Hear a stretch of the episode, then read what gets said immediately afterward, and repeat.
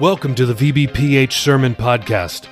This week we'll be featuring sermons from our recent International Bible Conference in Chandler, Arizona, hosted by the Door Church and pastored by Joe Campbell. We're making these powerful messages available to both our free and premium subscribers. We'll return to our regular schedule next week. Thanks for listening and for your support of world evangelism. We hope you enjoy these messages. Praise God. How many have the victory this morning? Glory to God. Amen. I want to thank Pastor Campbell for the opportunity to be able to minister this morning.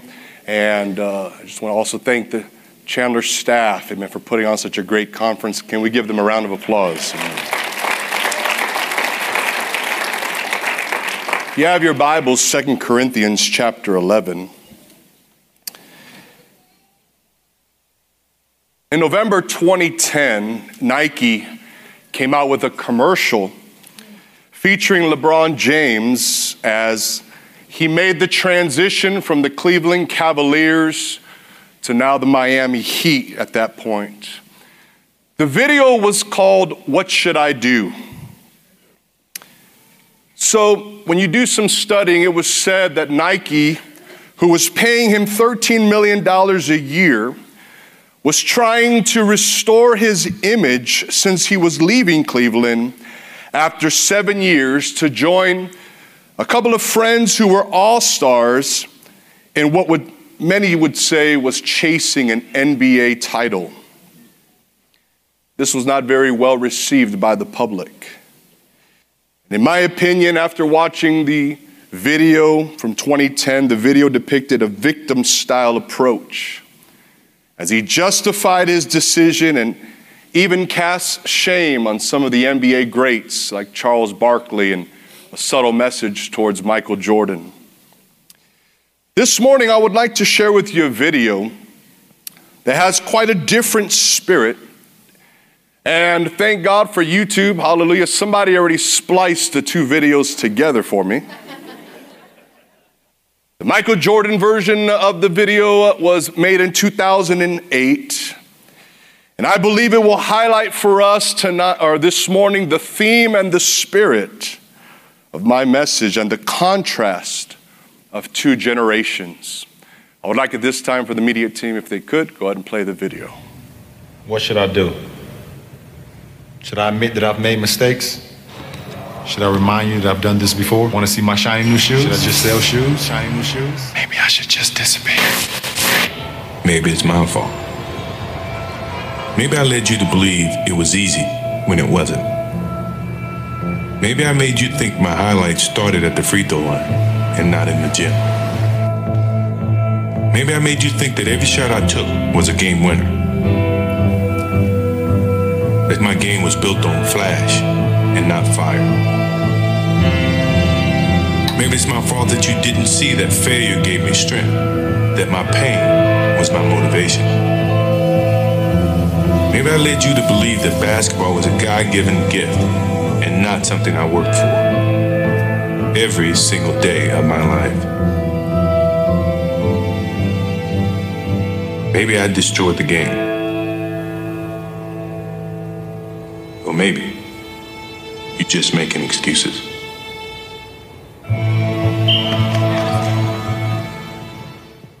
I want to minister, amen, a sermon I've entitled The Hidden Price Tag. Out of 2 Corinthians chapter 11, verses 16 to 18, Paul the apostle writing to the church in Corinth. The Bible says, I say again, let no one think me a fool, if otherwise at least receive me as a fool, that I also may boast a little. What I speak, I speak not according to the Lord, but as it were foolishly in this confidence of boasting, seeing that many boast according to the flesh, I will also boast. For you put up with fools gladly, since you yourselves are wise. For you put up with one if one brings you into bondage, if one devours you, if one takes from you, if one exalts himself, if one strikes you on the face. To our shame, I say that we were too weak for that. But in whatever anyone is bold, I speak foolishly. I am bold also. Are they Hebrews? So am I. Are they Israelites? So am I. Are they the seed of Abraham? So am I.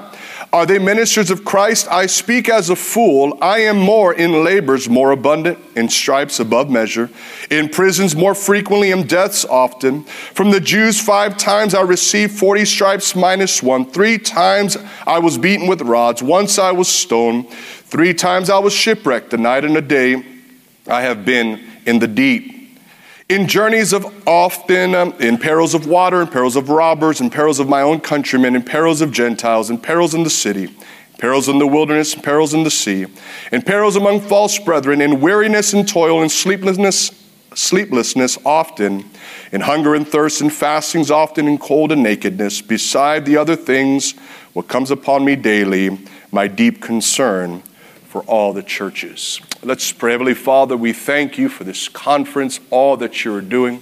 I pray, O oh Lord God, that we would have that radical edge. That, Lord, you would help us, O oh Lord God, to win our generation and serve our generation, even as David did. Lord, bless your word. Have grace upon your servant. Minister as you see fit, Lord God. Let no one leave this place the same way that we came in, but changed by the power of God. In Jesus' name, God's people said, Amen. Let's look at reluctant boasting first of all.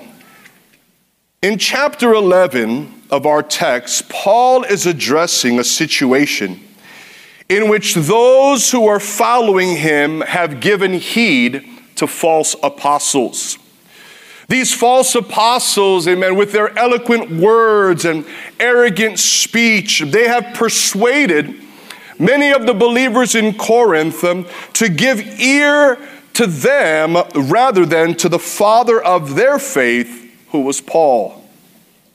This is the same church that Paul said, though you might have 10,000 instructors in Christ, yet you do not have many fathers. These are people in Corinth that are easily persuaded, lovers of wisdom of men. It was part of that culture in that time to seek knowledge because they thought knowledge would give them power. If you go back to some of these places uh, there in Turkey um, where the seven churches are, you will see they have these massive libraries because people used to actually read books back then. Amen. They used to love to fill their minds, amen, with knowledge. Um, and, uh, you know, this would give them a sense of power. So, this is what's happening because that was the culture. Now, when you have these false apostles that are there and they're, you know, singing their own praises and toting their own, you know, uh, uh, shouting their own achievements, um, now you have them now giving heed to these false apostles. So, Paul, in this portion, really sees the real issue. He recognizes where he went wrong. It was in his approach to preaching the gospel where he feels he perhaps failed those people in the church of Corinth. Because when he presented the gospel, he presented the gospel quite differently with humility, and he was very reluctant to boast. They had now taken him for granted, they looked down upon him with less reverence, um, less respect um, compared to these other false apostles. You can hear his words in 2 Corinthians chapter 11 verse 7. Did I commit sin in humbling myself that you might be exalted because I preached the gospel of God to you free of charge? He points out the fact that they had followed after those who have shouted the loudest, sang their praises, gained the attention of men, 2 Corinthians chapter 11 verse 18 he describes it as seeing that many boast according to the flesh I will also boast. Now, no doubt when these false apostles were patting themselves on the back, no doubt they were probably exaggerating a little bit because that's what people do. Right? Uh, you know, they add a few little extra details, give you their highlights. Um, but the truth is, is that, uh, you know, there's things that they also leave out and they're just trying to gain, right, the attention of others. And, um, you know, they leave out things, um, they add things to fit their narrative. But Paul was quite the opposite. 1 Corinthians chapter 2, verse 4 and 5, he says, And my speech and my preaching were not with persuasive words of human wisdom, but in demonstration of the Spirit and the power, that your faith should not be in the wisdom of men, but in the power of God. So Paul is saying, listen, the whole time that I've been preaching to you, my aim has always been to glorify Jesus. I've humbled myself, and even as I'm preaching, though I may be preaching um, the word in truth, um, amen, though I may be preaching, um, you know, a very hard you know, sermon, so to speak. Think about the, the first letter written to the church in Corinth. It's pretty harsh, um, amen. But nevertheless, um, he's pointing out the fact that whatever I preached, um, I removed myself. I was only the vessel um, that God was using. But at the end of the day, it was always about glorifying Jesus. You never wanted people to think of him higher than what they ought to. But sadly, like human beings do, those are the kind of people sometimes we take for granted. There's a quote, and we've heard it said someone's kindness can be taken for granted as a weakness. In our text, this has led them to being deceived, misled, and vulnerable to the danger in their salvation. 2 Corinthians 11 20, he begins to speak about this. Uh, if you continue in this path or follow this road or continue in this spirit, this is what it's going to lead to you. Um, he says, For you put up with it. If one brings you into bondage, if one devours you, if one takes from you, if one exalts himself, if one strikes you to the face. In other words, uh, if they lived in 2023, they would have followed after celebrity preachers.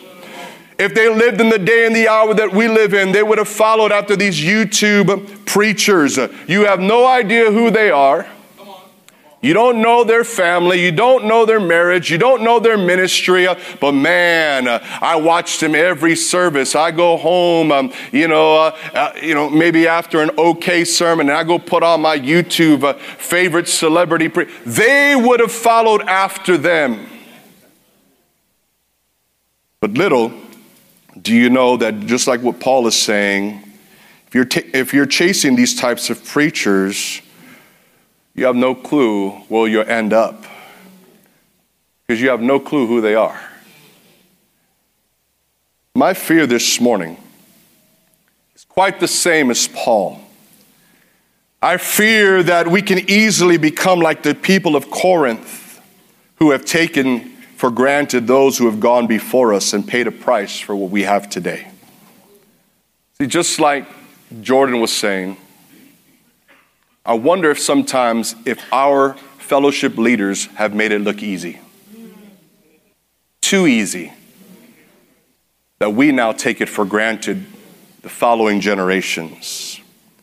Because they don't wear their emotions on their sleeves, because they don't have these woe is me or praise me sermons that it's very easy for us to kind of step in to the blessing that we have. And now we take their sacrifices for granted. You know pioneers always have it harder than those who come behind them. Think about the beginnings of our nation. When there was nothing in america the first colony there in Jamestown, and then all up and down the East Coast, the first cities that were built when there was nothing here. But not only that, after establishing cities, they had to overcome foreign enemies. Then they had to have the faith to go west. They created a whole document that we still kind of sort of follow, amen, called the Constitution. But these, these men were impressive, they were brilliant. This is why we shouldn't be taking down their statues. Though they were imperfect, these were brilliant men that have given us such a great nation. The best nation in the world is right here in America. But think about the first generation Christians. How many first generation Christians do we have here? Listen, I want you to think the pioneer always has it harder. I am a second generation Christian. My mother was the first of seven siblings. She gave her life to Christ. Um, amen. And uh, I had the privilege of being raised in a Christian home, but you know, she got a lot of flack for that, and um, you know, a lot of mockery, and people saying things, and why do you go to that church, and why do you give to that church, and so on and so forth. But I'll tell you, um, you know, first generation Christians always bear the brunt a heavier weight, amen, more, uh, uh, you know, uh, um, more labor, amen. They have to pave the path that was not carved. Um, and now the following generations are really blessed. You need to thank God if you're raised uh, as a second, third, or fourth generation Christian. Uh, you've been given a head start, you've been blessed. Uh, you don't have to have the same struggles your parents did, and many of you, you younger people, will never know the life that your parents once lived. Looking at our fellowship, we're a blessed fellowship. We have heard it said that our fellowship is a work of God. It did not just come together one day, but over the past 50 plus years, God orchestrated the steps of Pastor Mitchell, now Pastor Greg. We've heard it said about the Sunday school series on memorial stones. We're watching it currently. What a tremendous series, giving us the heritage of where we come from.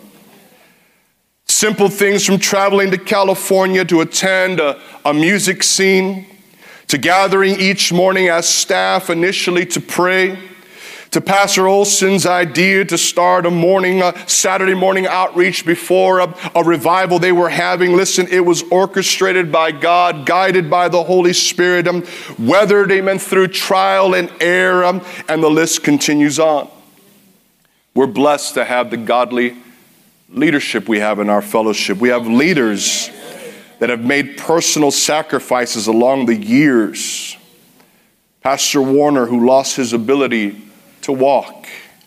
Pastor Foley, willing to take a job at McDonald's when, according to Pastor uh, Tom Payne, said, you know, Pastor Foley could probably preach, or not preach, teach, be a teacher in any college and teach English. He is so eloquent with his words and but yet he's willing to take a job at McDonald's so that he could stay there in Prescott, so that he could be a disciple and be a pastor.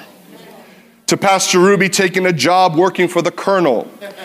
No, he was not in the military. I'm talking about KFC.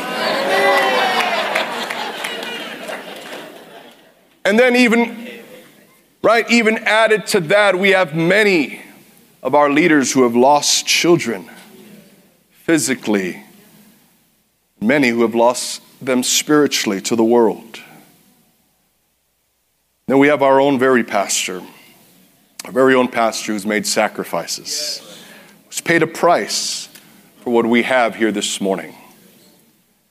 Pastor was willing to leave the phone company when they were going to give him a promotion, promised bonus, vehicle, and perks.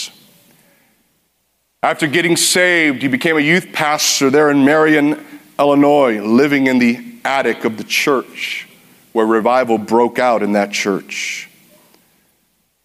Pastor being threatened by what God was doing while Pastor Campbell was out preaching, moved his family out of the church while Pastor was out of town. Pastoring in Mounds, Illinois, poorest county in Illinois, Pulaski County. Promised $100 a week, he got less. All they gave him was $75 a week. Think about that. Living in the Sunday school rooms, having to swap out the bedrooms and the living spaces to get ready for church. We all have heard about the loss of his daughter Gail, having to process that on his way back from the Philippines, as well as many years after that, having to process that. Missionary to Malaysia twice. We heard that this week. I remember the second time that Pastor Campbell went, I was uh, at the Prescott Conference. A number of us had just gotten married in 1996, and this is January 1997, and they announced our pastor is going to Malaysia. We were all excited, ready to go home. Now, he wasn't given over the pastoralship this time, but he was going to be gone. He was gone for months at a time. I remember during that time. Think about his willingness to go there. He, I believe he would have been about 54 years old at that time. See, we see the glory, but we don't know the story. I want to look at paying a price for ministry. We live in a LeBron James generation. But I'm here to declare to you that every generation is going to have to pay their own price for ministry. We're not going to reinvent the wheel. Amen. We have a great, um, amen, uh, uh, you know, pillars of truth, and um, we have a great vision of evangelism, discipleship, and church planting. We are blessed um, to travel the roads paid for us, um, but somewhere there will be the call to personal sacrifice, um, to surrender, um, to die to self. your time is going to be required of you, your comfort, your convenience your plans. See, we f- find that unlike some of the NBA greats, LeBron James has over and over chased the championship. He's played for three different teams, right? Went to Cleveland twice. The reason why MJ, who is the GOAT, Pastor Greg said it, and his legacy is different is linked to what he said in the video. People didn't see the behind the scenes, the sacrifice, the need to dig deeper, to work harder, to stay committed to something, and making those around you better. See, LeBron chose to go somewhere where there was already two superstars. When he made the move in 2010, after seven years of no championship, he went to, to the Miami Heat. They had this whole big old, you know, uh, um, you know, um, ceremony of the three kings, him, Chris Bosh, Dwyane Wade. He went chasing, he went after, right, um, this team that was pretty much a ready made team that was no doubt going to win a championship. I want to ask you when things get tough in ministry or the landscape becomes spiritually dry, what's your response? When you're not seeing all that you want to see, what's your next move? Do you bail? Do you switch teams? Do you quit? Do you shut down? That's what the LeBron James generation does. How do you respond to this season of life and ministry? See, I feel that we're in a time where that very spirit's infiltrating the church. It's all about me. It's all about my image. It's all about my legacy. Do you know that he has tattooed on his back, chosen one? That he's actually called himself the GOAT? Nobody in basketball history who's even in the conversation of the GOATs has ever called themselves the GOAT. I remember they were interviewing some of the NBA greats right after he made that comment. They said, You know, no one ever has to say, I'm the GOAT if you're really the GOAT. You let other people say that you're the GOAT.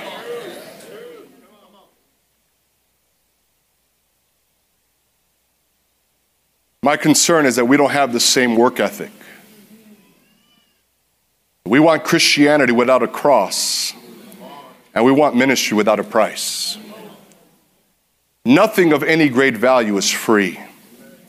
But somehow, we feel entitled in this generation. We want things to be given to us, or we want them to be made easy so that we can say, Look at me. When things get hard, it's amazing how we begin to point the finger and blame other people. Or we blame the city, we blame the church folks, we blame headship, we blame God. Another quote that says, What comes easy won't last, what lasts won't come easy. There are times even I myself have to do a self assessment and ask myself, Am I doing my part to advance the kingdom of God? Listen, I was given the stewardship of pastoring the Killeen Church. That's a blessing in itself. A church that was already established, a church that had men on the field, a church that had disciples. But at the same token, I said, you know, I'm able to take that and run with it, but what am I willing to pay to be able to get it to the next level? Am I still willing to pay a price for what God has and still has yet to attain for us? See, we have no excuses because we are very, very blessed. I really want to talk to this generation. Are you willing to rise up early and stay late? I don't understand how we're still discussing morning prayer with some pastors. I don't understand that. Like, how is it even a debate? Why do we even have to check on you if you go to morning prayer? I know some pastors, they don't open up their church for months when they get to a city. I'm thinking, what are you there to do? And since when do we buy a home when we first get to a place to pioneer? What if you have to move? I'm not saying it's evil, but I'm just, I mean, build something first. Figure out that this is where God wants you and this is where God's going to build a church. That way you don't live halfway across the city. Anyways, I didn't think that was going to go very well. Listen, I see some men who feel revival comes from a building. Whatever happened to starting in your house? Well, I don't know. Do something. You've been there how long and you haven't handed out one flyer?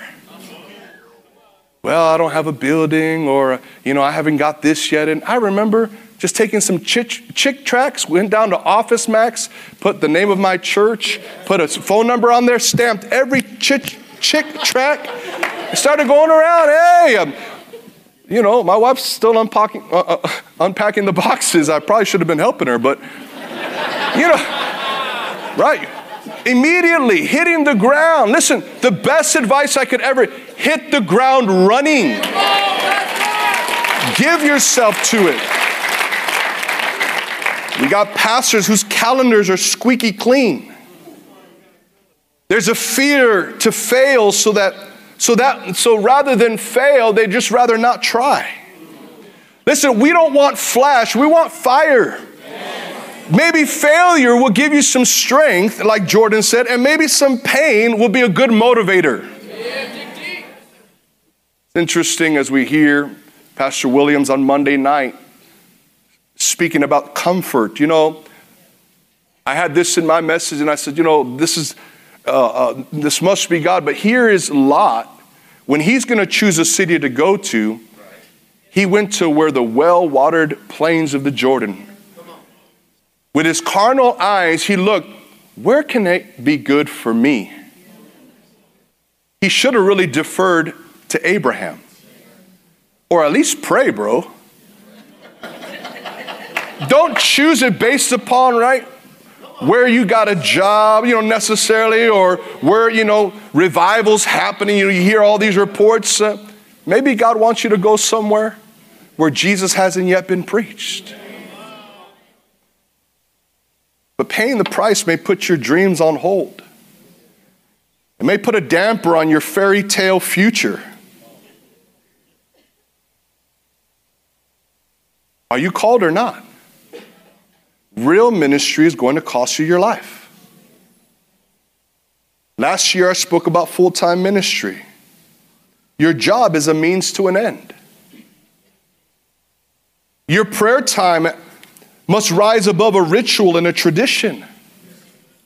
That God can move upon you day, noon, or night.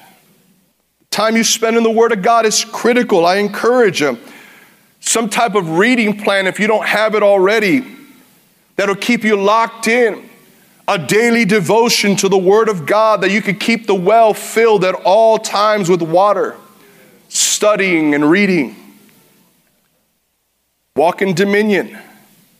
You've been given godly authority. Take dominion over the demonic that has put its hands on your city, on your church, and on your family. Exercise that authority. That's what we need more of. Be filled with the Holy Ghost. Holy Ghost gives us power. And I tell you, you cannot give what you don't have. Peter said, Silver and gold I do not have, but what I give to you, I give to you in the name of Jesus Christ of Nazareth, rise up and walk. Because why? I've got it inside of me. Hallelujah.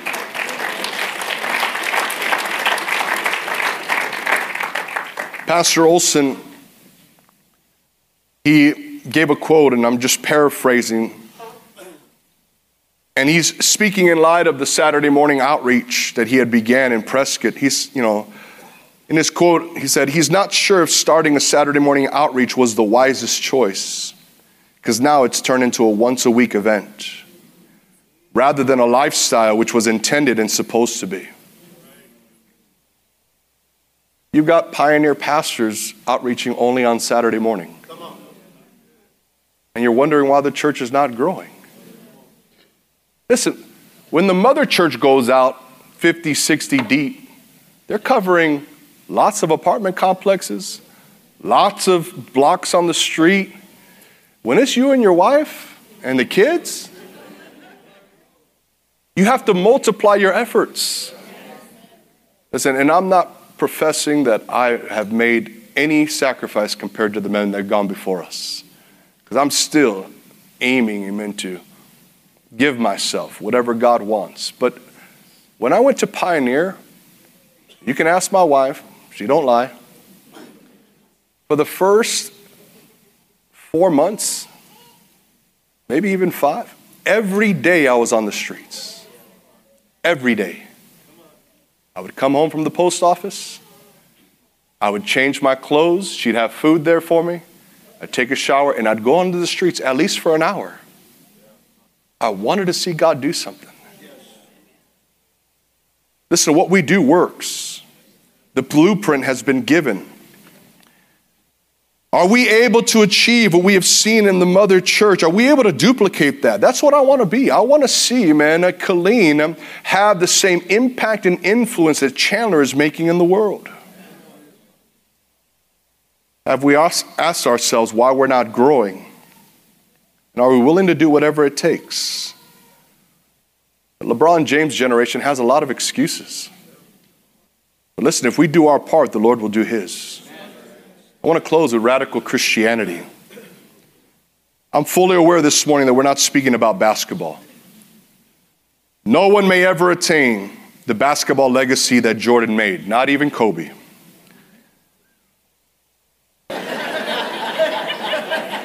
The great thing is that we don't have to. We've been given a privilege and an opportunity to impact the world for souls.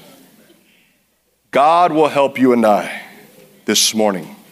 In our text, it's clear that everything that Paul went through, he was beaten, he was stoned, he was imprisoned, he was shipwrecked. It would have not been possible without Jehovah Ezer, the God who helps. We don't have to function on our own. Neither do we have to simply rely upon our own talent, our own gifting. We have to remain focused and must be willing to pay whatever the cost to fulfill His will because He is a God who equips whom He calls, and He will never leave us nor forsake us. I realize that we're, what we're asking when we're asking for ministry about paying a price is very costly. But this is what radical is all about. Jesus said to James and John and their mother, Matthew 20, 22, right? You know the story. They asked, she asked if one of them could be on, her, on his right side, the other on his left. Verse 22, Jesus answered and said, You do not know what you ask.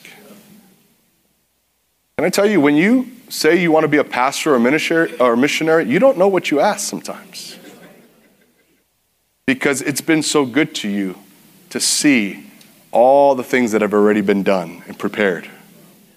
Oh, this is easy. Walk in the park. I'm going to walk into the city, man. Demons are going to flee. Hand out a few flyers. Everybody who says they're going to come is going to come. And I pray that they do. Jesus said, Are you willing to drink the cup that I'm about to drink? Listen, this is deep. And be baptized with the baptism that I'm baptized with? Now you got to give them credit. They said, We are able. And Jesus said, You will indeed. Drink my cup and be baptized with the baptism that I'm baptized with. This morning, we're not of those who draw back. We're not of those who step down, we step up.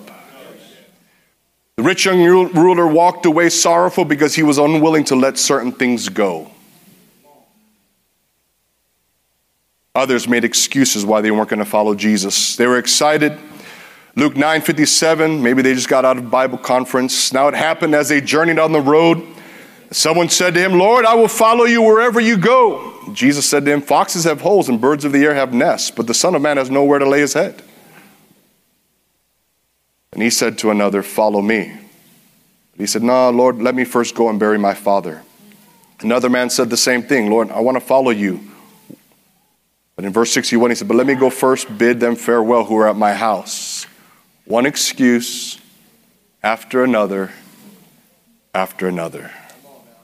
And Jesus said, No one having put his hand to the plow and looking back is fit for the kingdom of God. We have nothing to lose, but yet everything to gain. When we are willing to step out in faith you can do greater than you can imagine with God. What God had, you know, it's interesting to me. The mystery of the seed, you never know that seed's potential until it dies. It's hidden, it's trapped. But if it were to die, it brings forth much fruit. Right? In that seed is life. In that seed are more right? Vegetation and trees and seeds and different things that are going to come out of that. Once it dies, then you see its great potential. I believe we have to position ourselves, getting close to God, staying in that intimate relationship with God. But I also believe God's going to position you that despite all the blessings that we have, somewhere you're going to come to a place where you're going to have to pay a price for your own ministry somehow, some way. You're going to have to be willing to take this message and say, you know what, I'm willing. God, I'll walk down any road at any cost. Big pill to swallow. I want to tell you it's worth it. This is the best. Uh, uh, this is the best life I could have ever chosen for my family and I. Wayne Gretzky, he's quoted as saying, You miss a 100% of the shots you don't take. Paul built upon the foundation that Jesus laid. We build upon the foundation that they both have already set, as well as our fellowship leaders. Well, we seize the moment. Now is the time. Now is our time it's time to rise up. See, the church in Corinth, they looked at Paul Oh man, Paul, you. Yeah, we. Because he was humble. But look at the ministry, the powerful ministry he had. We could take those things for granted. But let's not. Whatever God has. Very quickly, I want to pray over a spirit of fear. There's many. Listen, can I say paying a price is not punishment? It's not like God's okay. If you want to be, if you want to be used by me, you're going to pay the price. I mean, you know, God's punishing. Oh, okay, all right, but God give me revival. Oh, know. It's not. It's just going to come in the flow. You don't have to look for it. just have to position yourself. Stay close to God. That's how Paul did. But I believe there's a lot of people, their fear, that's their fear, that they're actually going to have to pay a price. A lot of the price has been paid. Somewhere we will pay a price, somehow, some way. But if we could just bow our heads for a quick minute. I want us just to say, Lord Jesus, I take dominion over the spirit of fear. Lord, I believe that you're Emmanuel, the God that is with us, that will never leave us nor forsake us. That no matter the road, no matter the cost, you will be with us. I take dominion over the spirit of fear. I believe and have faith. Do as you will in my life from this day forward. In Jesus' name, amen. God bless you.